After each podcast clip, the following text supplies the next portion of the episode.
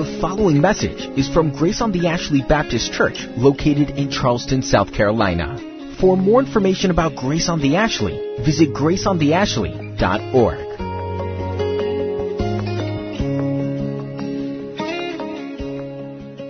One who has taught the word must share all good things with the one who teaches.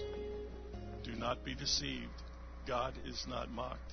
For whatever one sows, that will he also reap.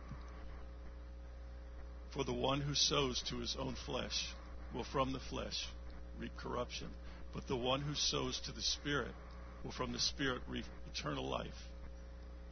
And let us not grow weary of well doing. For in due season we shall reap if we do not give up. So then, as we have opportunity, let us do good to everyone, and especially to those who are of the household of faith. That's the word of God. Let's pray. Heavenly Father, hallowed is your name. Father, this is the only reason we can still our souls.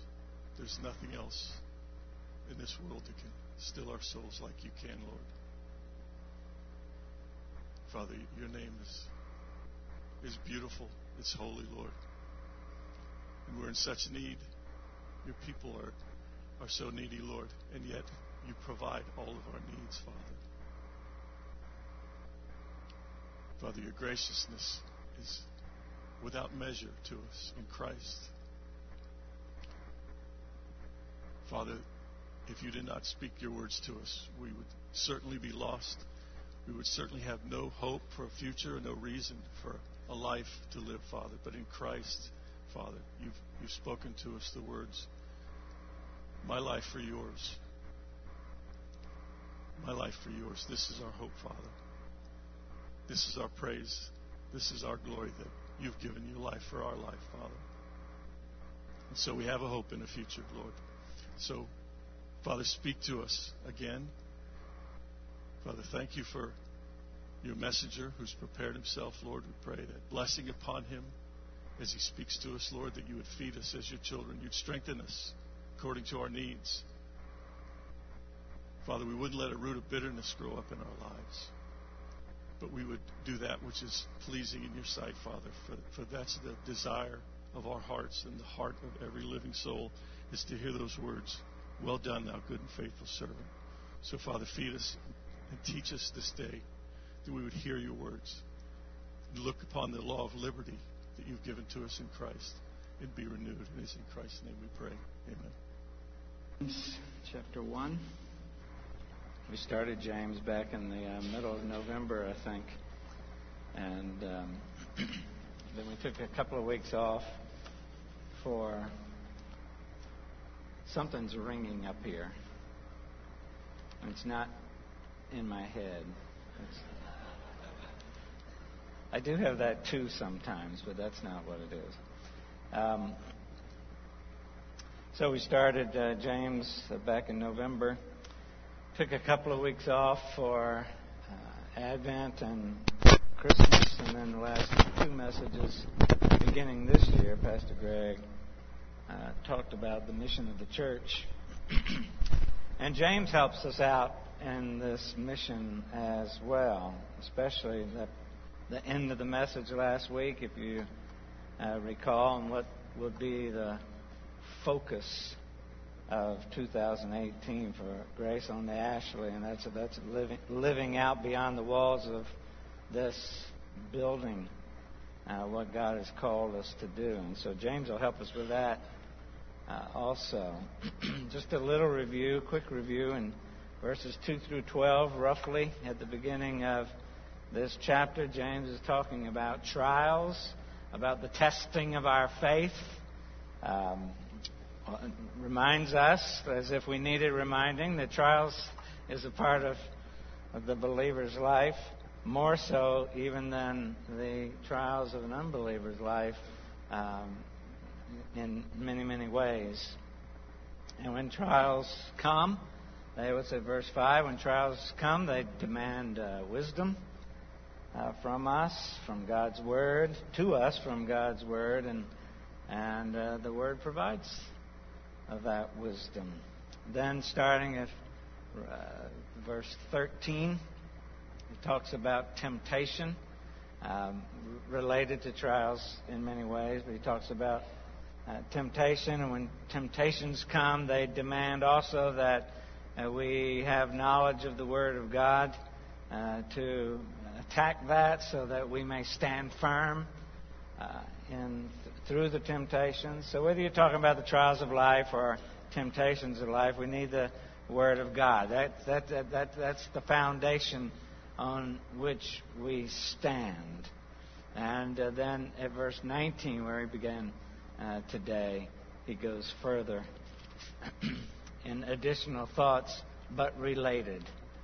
Verse 19 Know this, my beloved brothers, let every person be quick to hear, slow to speak, slow to anger. For the anger of man does not produce the righteousness of God.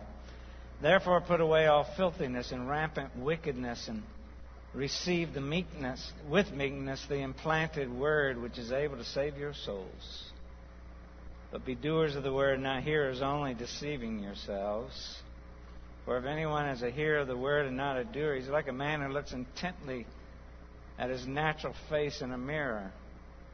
For he looks at himself and goes away and at once forgets what he looks like. For some of us, that's a good thing. But the one who looks at the perfect law, the law of liberty, and perseveres, being no hearer who forgets, but a doer who acts, he will be blessed in his doing. Anyone thinks he's religious and does not bridle his tongue, but deceives his heart, this person's religion is worthless.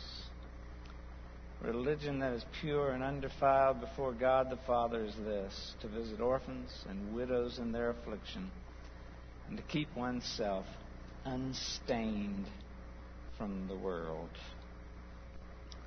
So God sends trials, he tells us at the beginning there, to change us, to mold us, to shape us into what he's called us to be.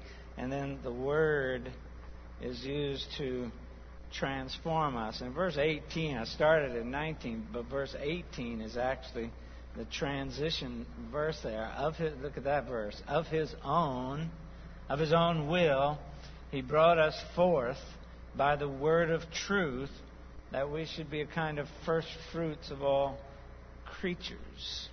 And then he says, Know this, beloved brothers, be quick to hear, slow to speak, slow to anger. It, those three imperatives there really define the, uh, or describe what we're going to see in the, ne- in the next three or four chapters. We, we um, uh, the, the, this first chapter is sort of an overview of, of all of James. You've got quick to hear, goes all the way to first through chapter two. That's that that regards our hearing as doing, and then slow to speak. That's all of chapter three. Talks about the tongue. You'll want to be here for that, right? And then slow to anger. Chapter four talks about all the sources of bitterness in our lives. In many ways, those, those three imperatives teach us what's the response to the trials of life? What's the response to the temptations of life? Well, let me tell you through the rest of my letter. We'll talk about it. He's writing to believers. We know that. See verse 18 of his own of his own will he brought us brought us forth by the word of truth brought us forth. Uh, some translations use the word born. That's what he means. Give, he gave us birth. Uh, Revised Standard Version says, in fulfillment of his own purpose, he gave us birth by the word of truth. New International Version, he chose to give us birth through the word of truth. It's not talking about our first creation. He's talking about us being new creations, our second birth, being born again. What we see in John 3, when Nicodemus comes to Jesus at night, talks about the kingdom of God. And Jesus says, to see the kingdom of God, you've got to be born again. That's what James is talking about here. You who are Christians here today, one time you were spiritually dead. That's the phrase, that's the word, the expression Paul uses to talk about our pre reborn, I don't even think that makes sense, pre reborn experience in Christ. Um, we were spiritually dead, needed to be reborn. And James tells us of his own will. God chose to birth us, to bring us forth by the word of truth, through the word. When he says word of truth, he's talking about the gospel. Uh, Colossians 1:5, Paul says, Because of the hope laid up for you in heaven, of this you have heard before in the word of truth, the gospel. That's what he's talking about. Ephesians 1:13, in him you also when you heard the word of truth, the gospel of your salvation and believed in him, were sealed with the promised Holy Spirit. He wrote to Timothy, do your, be- do your best to present yourself to God as one approved, a worker who has no need to be ashamed, rightly handling the word of truth. So he's saying that our second birth, our new creation in Christ, happened by the word of truth when we heard the gospel of Jesus Christ. We focus on that at Grace. We've heard about it the last two sermons uh, here um, from Pastor Greg.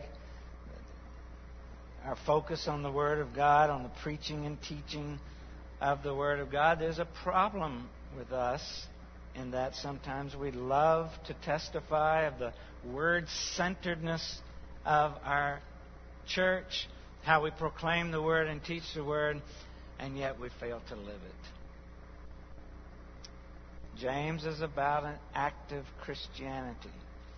If we didn't fail to live it, Pastor Greg wouldn't have had to spend the last one third of last week's message talking about what we're going to do in 2018. Hey, we're going to live it.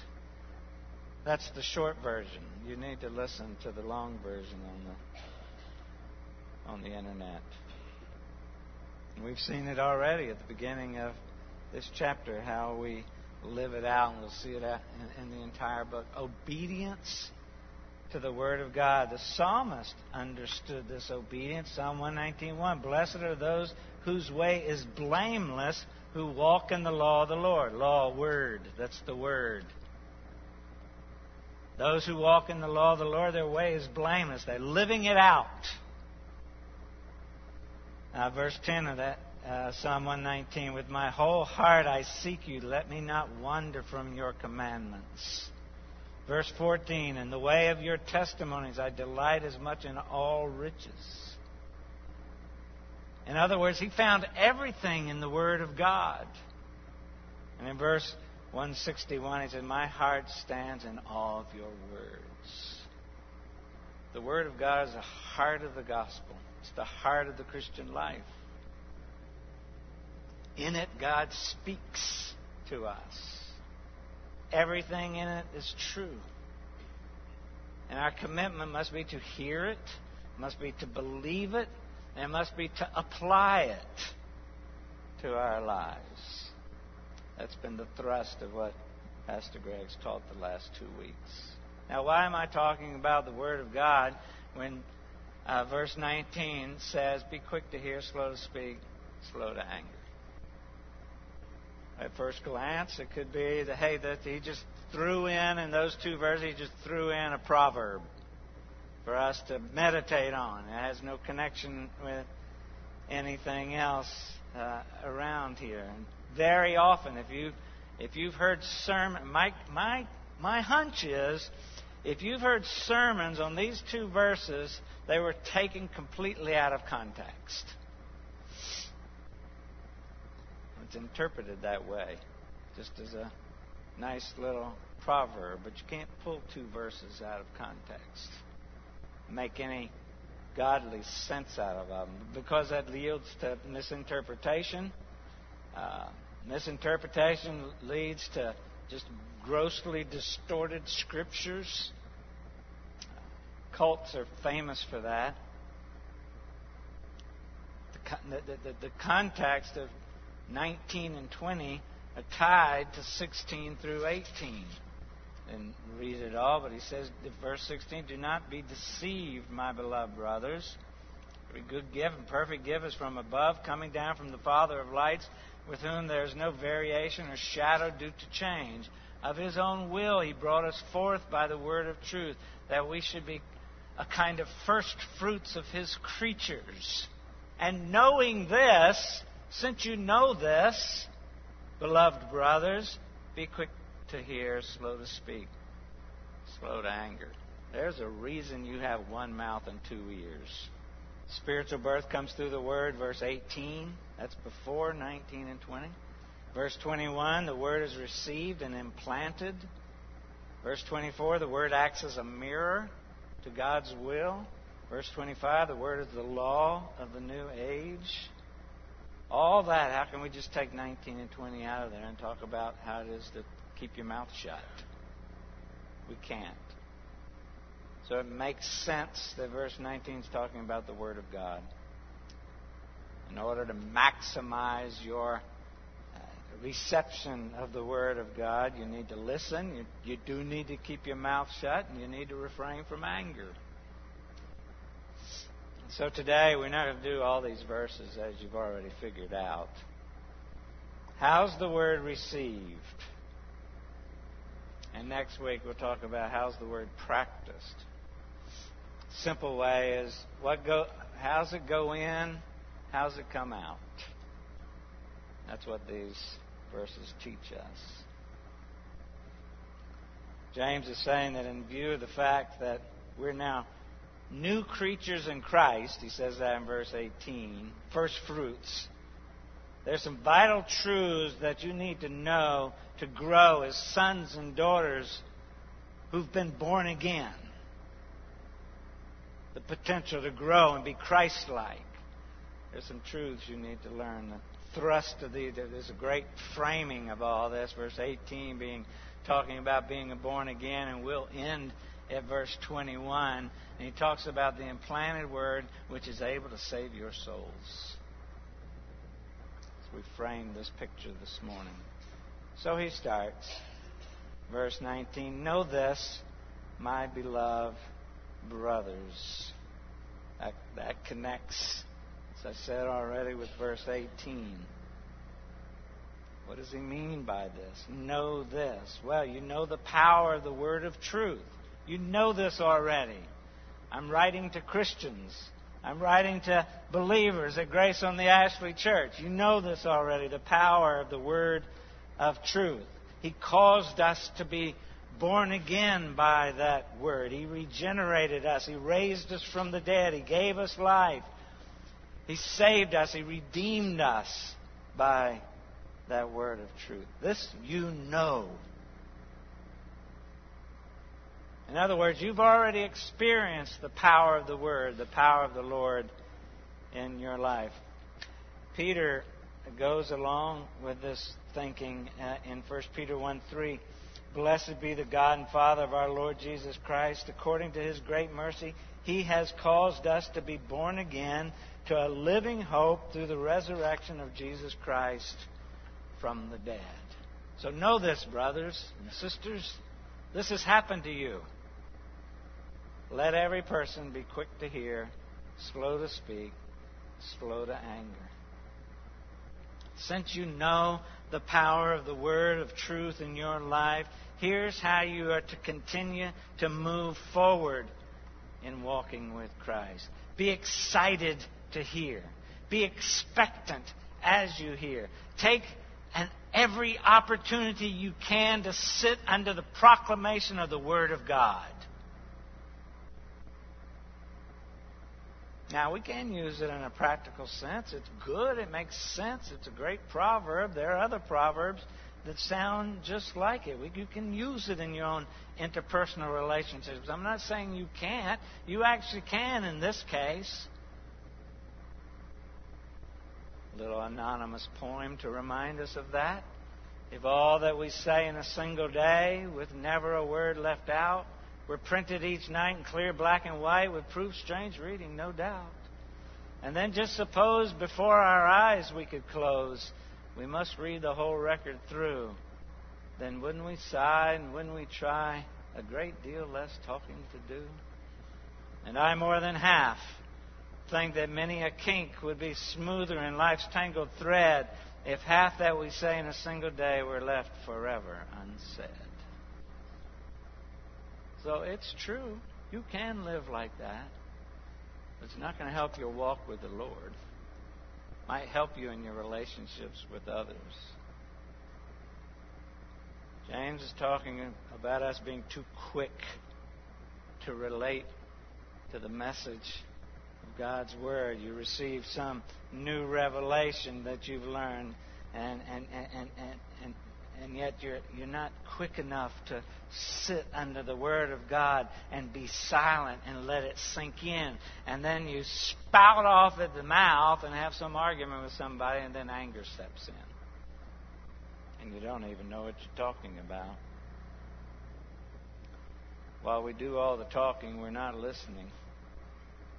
The person who talks a lot does so for many reasons, and for all those reasons, it keeps that person from listening and from growing.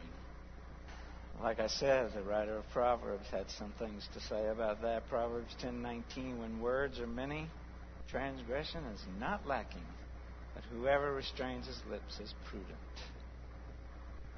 Proverbs 17:27 Whoever restrains his words has knowledge.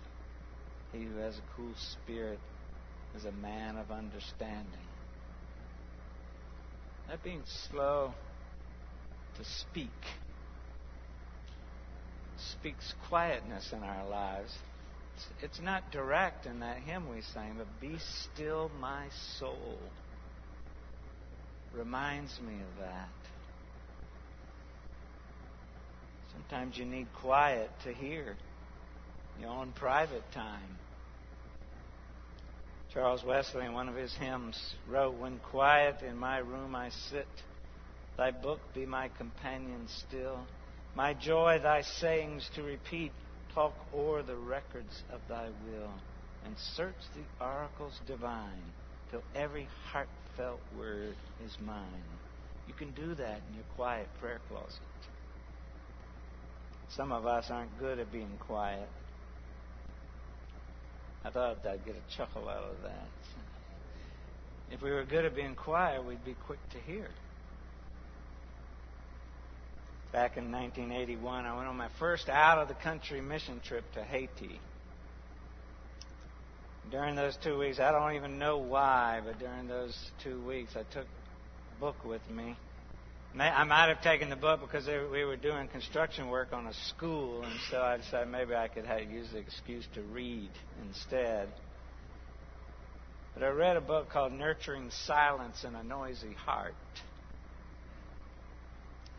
I revisited that mindset in Spain just a few months ago. I realized being quick to hear creates a quiet life because it rules out being quick to speak. Those two things go together. Are you quick to hear the Word of God? Some of us are here today out of habit. We're not necessarily here because we're quick to hear the Word. It's a cultural thing. It's something I've done my entire life. That's why you came. Your, your only friends are here in this church and you like to hang with your friends and you can only see them on Sunday all together. Some of you are here because you were just drug here. Spouse, wife brings a drags a husband to church. Husband drags a wife to church. Parents drag their kids to church.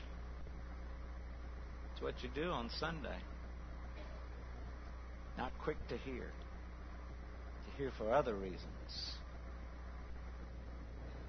Some are here because they're hungry for the word, quick to hear it at every opportunity have. That's what you do on Sunday and other days as well. he says, be slow to speak too. I learned that from one of the per- first. I, it's head knowledge. I learned it from one of the first pastors I served with when I was a church staff member. I was a minister of music at a church.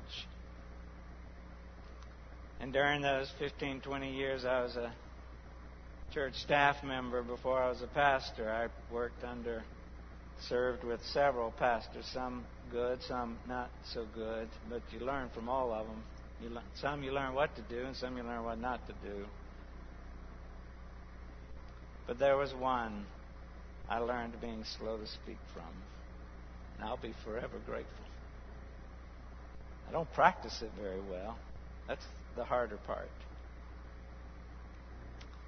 That's why James says in chapter 3, James 3, verse 1 Not many of you should become teachers, my brothers, for you know that we who teach will be judged with greater strictness. And then the rest of the chapter, he talks about your mouth.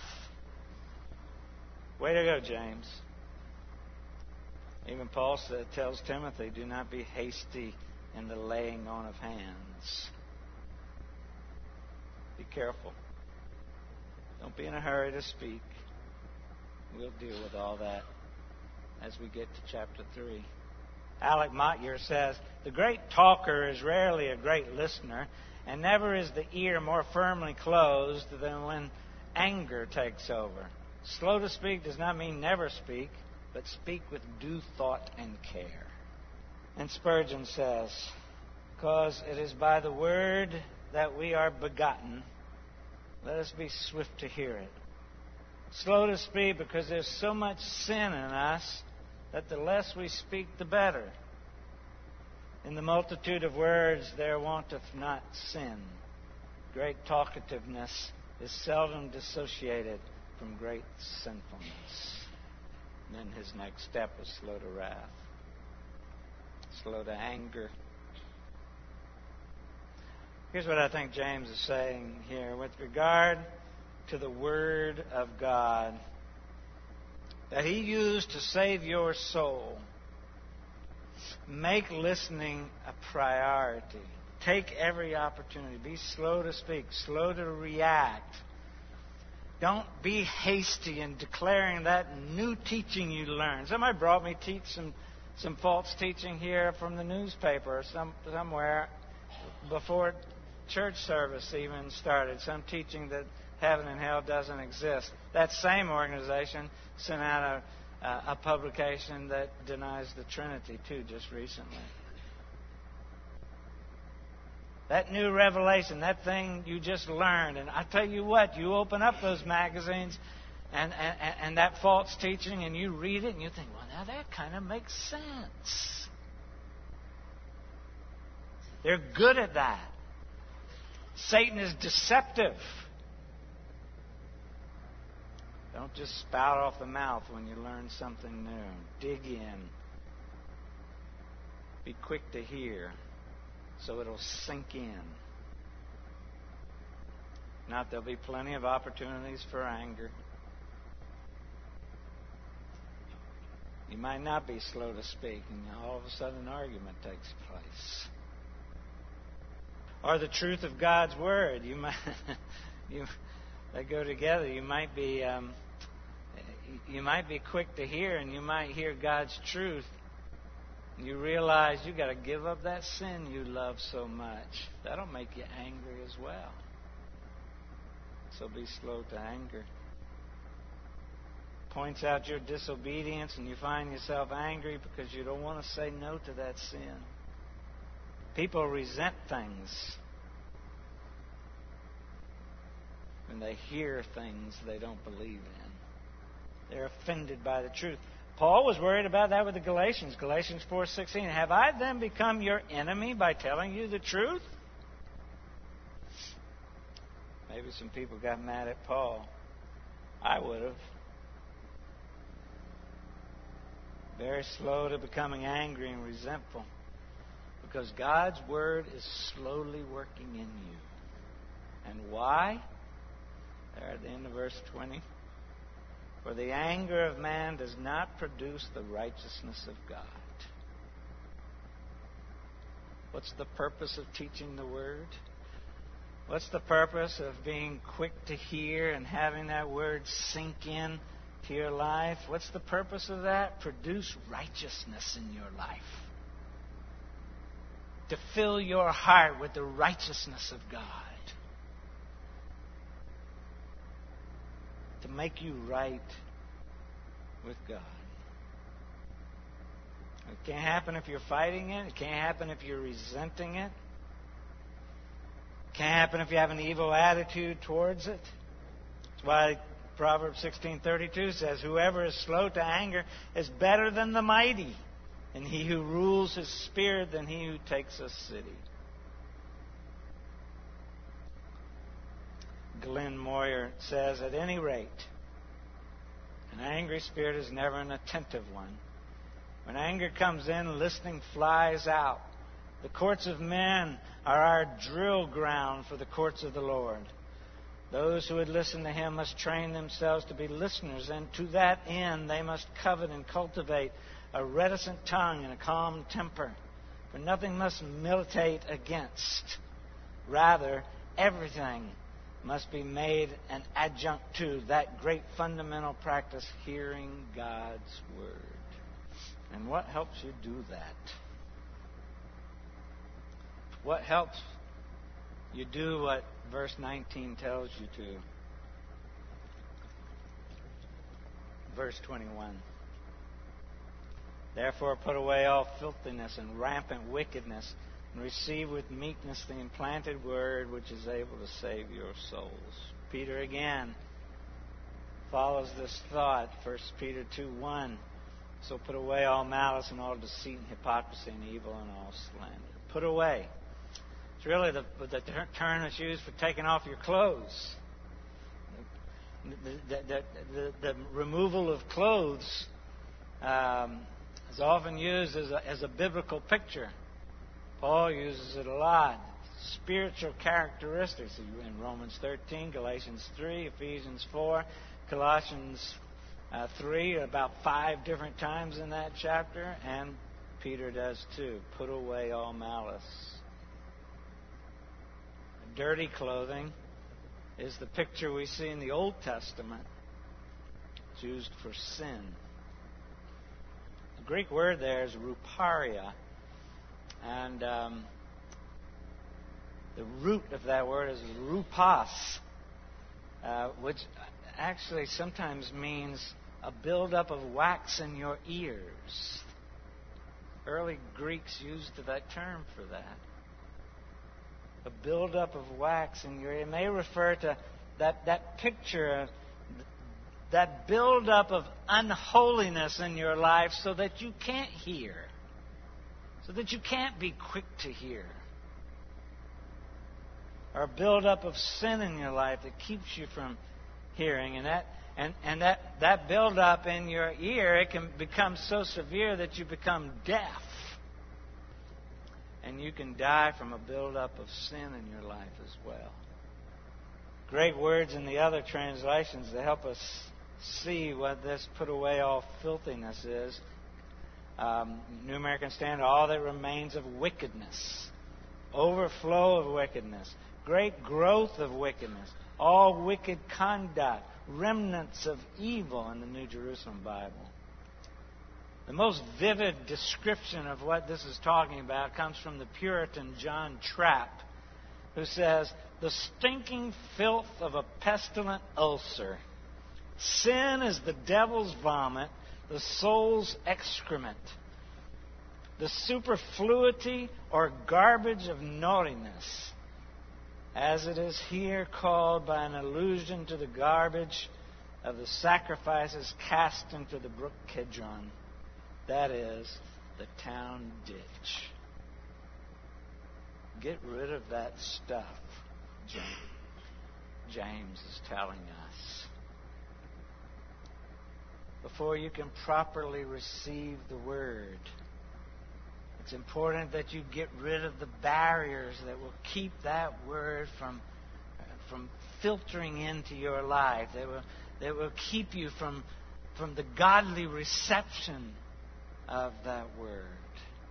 Those barriers are sin or filthiness, as he says. Before you can receive the full benefit of God's words and what God's word supplies, you've got to deal with sin in your life.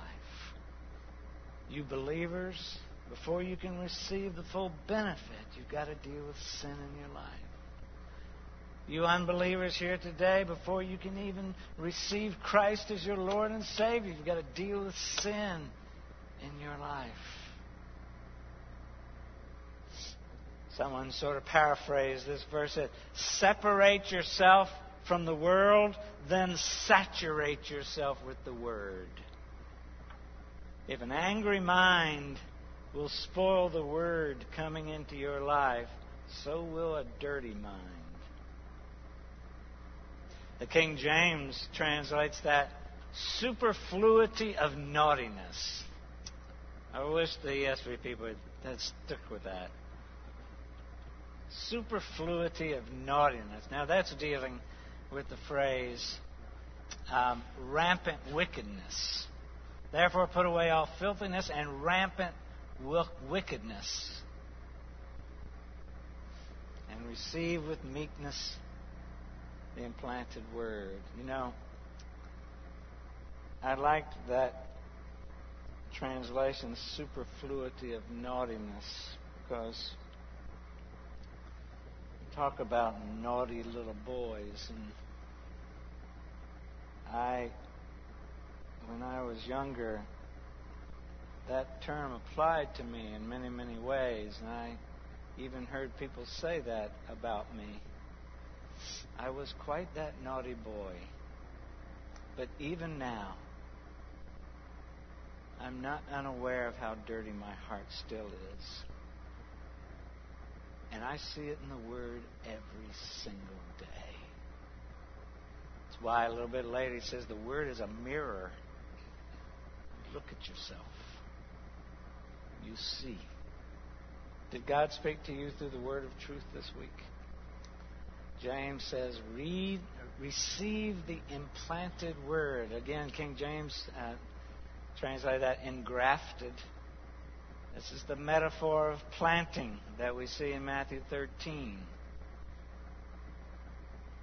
It's talking about humans who already have the implanted word, which they must receive by faith. We know from the Old Testament that the law is written on our hearts, right? We've already received the implanted word. Now receive the external word. It's already in you. You should receive it.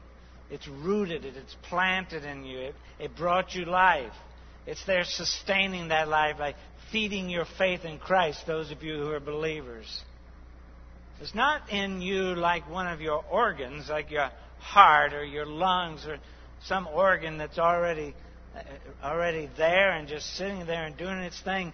Someone compared it more like oxygen. You need oxygen to live. It's there, but you have to receive it. And it gives life, but only as you receive it. The implanted Word of God, written on your heart, and the external Word of God are so united that it causes life, eternal life. You, you live by having it plant, implanted in you, and you live by receiving it as well. It's at work in us, Paul says. The work it does in us makes us want to receive it. The implanted work creates the hunger in us to receive the external word. Just a word, he says, receive it with meekness. How does he say that? With meekness, the implanted word.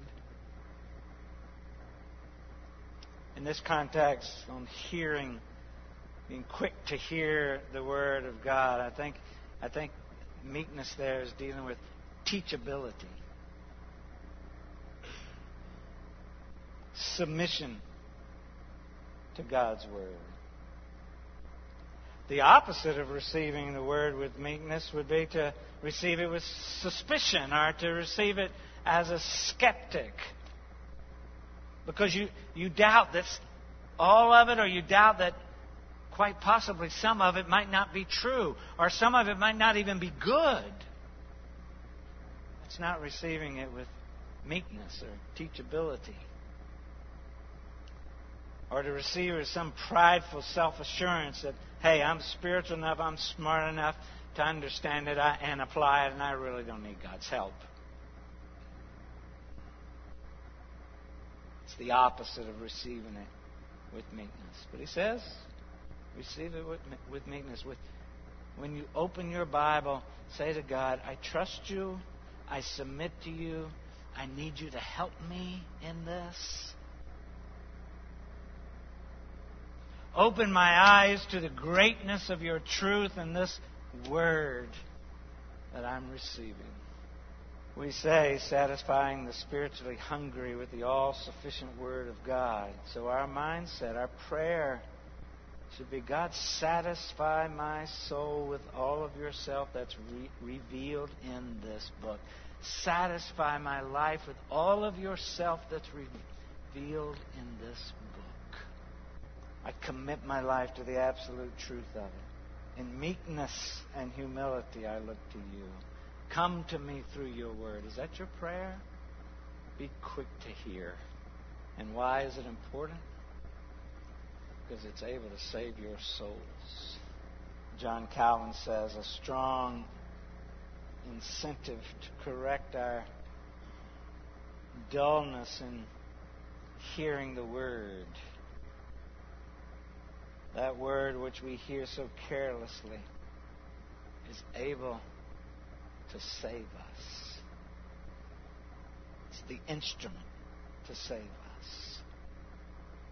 The Holy Spirit carries the Word into our dead hearts and causes us to see the truth of Christ and our need for Him. Hear that sentence one more time. You're here today and you don't know Christ, the Holy Spirit carries the Word into our dead hearts and causes us to see the truth of Christ as we've never, ever seen before. The gospel. We are given life through the word of truth, the word of God. Jesus pointed that out in the parable of the soils. You might can relate to this or some part of this for the people who I've got a captive audience. Go ahead and turn back to Matthew 13. Verse 3. Sower went out to sow, and as he sowed some. Did I say Matthew 13? Yeah, that's what I meant.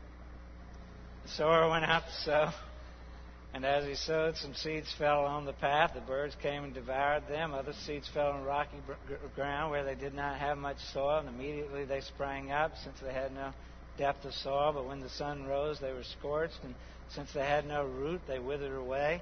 Other seeds fell among thorns. Thorns grew up and choked them. Other seeds fell in good soil and produced grain, some a hundredfold, some sixty, some thirty. He who has ears, not full of wax, let him hear. Fall on the hard ground, the path accomplishes nothing. That word falls on the stony ground accomplishes nothing on the thorny ground, it accomplishes nothing on the good ground it produces. Oh, be quick to hear. That's good ground. Being quick to hear is good ground. It's the same truth. The seed is the same. It's the same seed, it's the same truth. It's falling on different places. Be quick to hear. That word is powerful enough to totally transform a person's life. It's powerful enough to sanctify you. And if you can be quick to hear and have it transform your life, then you can obey it. And that's next week. Your trials grow you to desire obedience. That's what your trials do. He talked about that at the beginning of this chapter. They grow you to desire obedience. The Word empowers you to be slow to speak and to put away sin. You think about that. It's God's Word. Let's pray.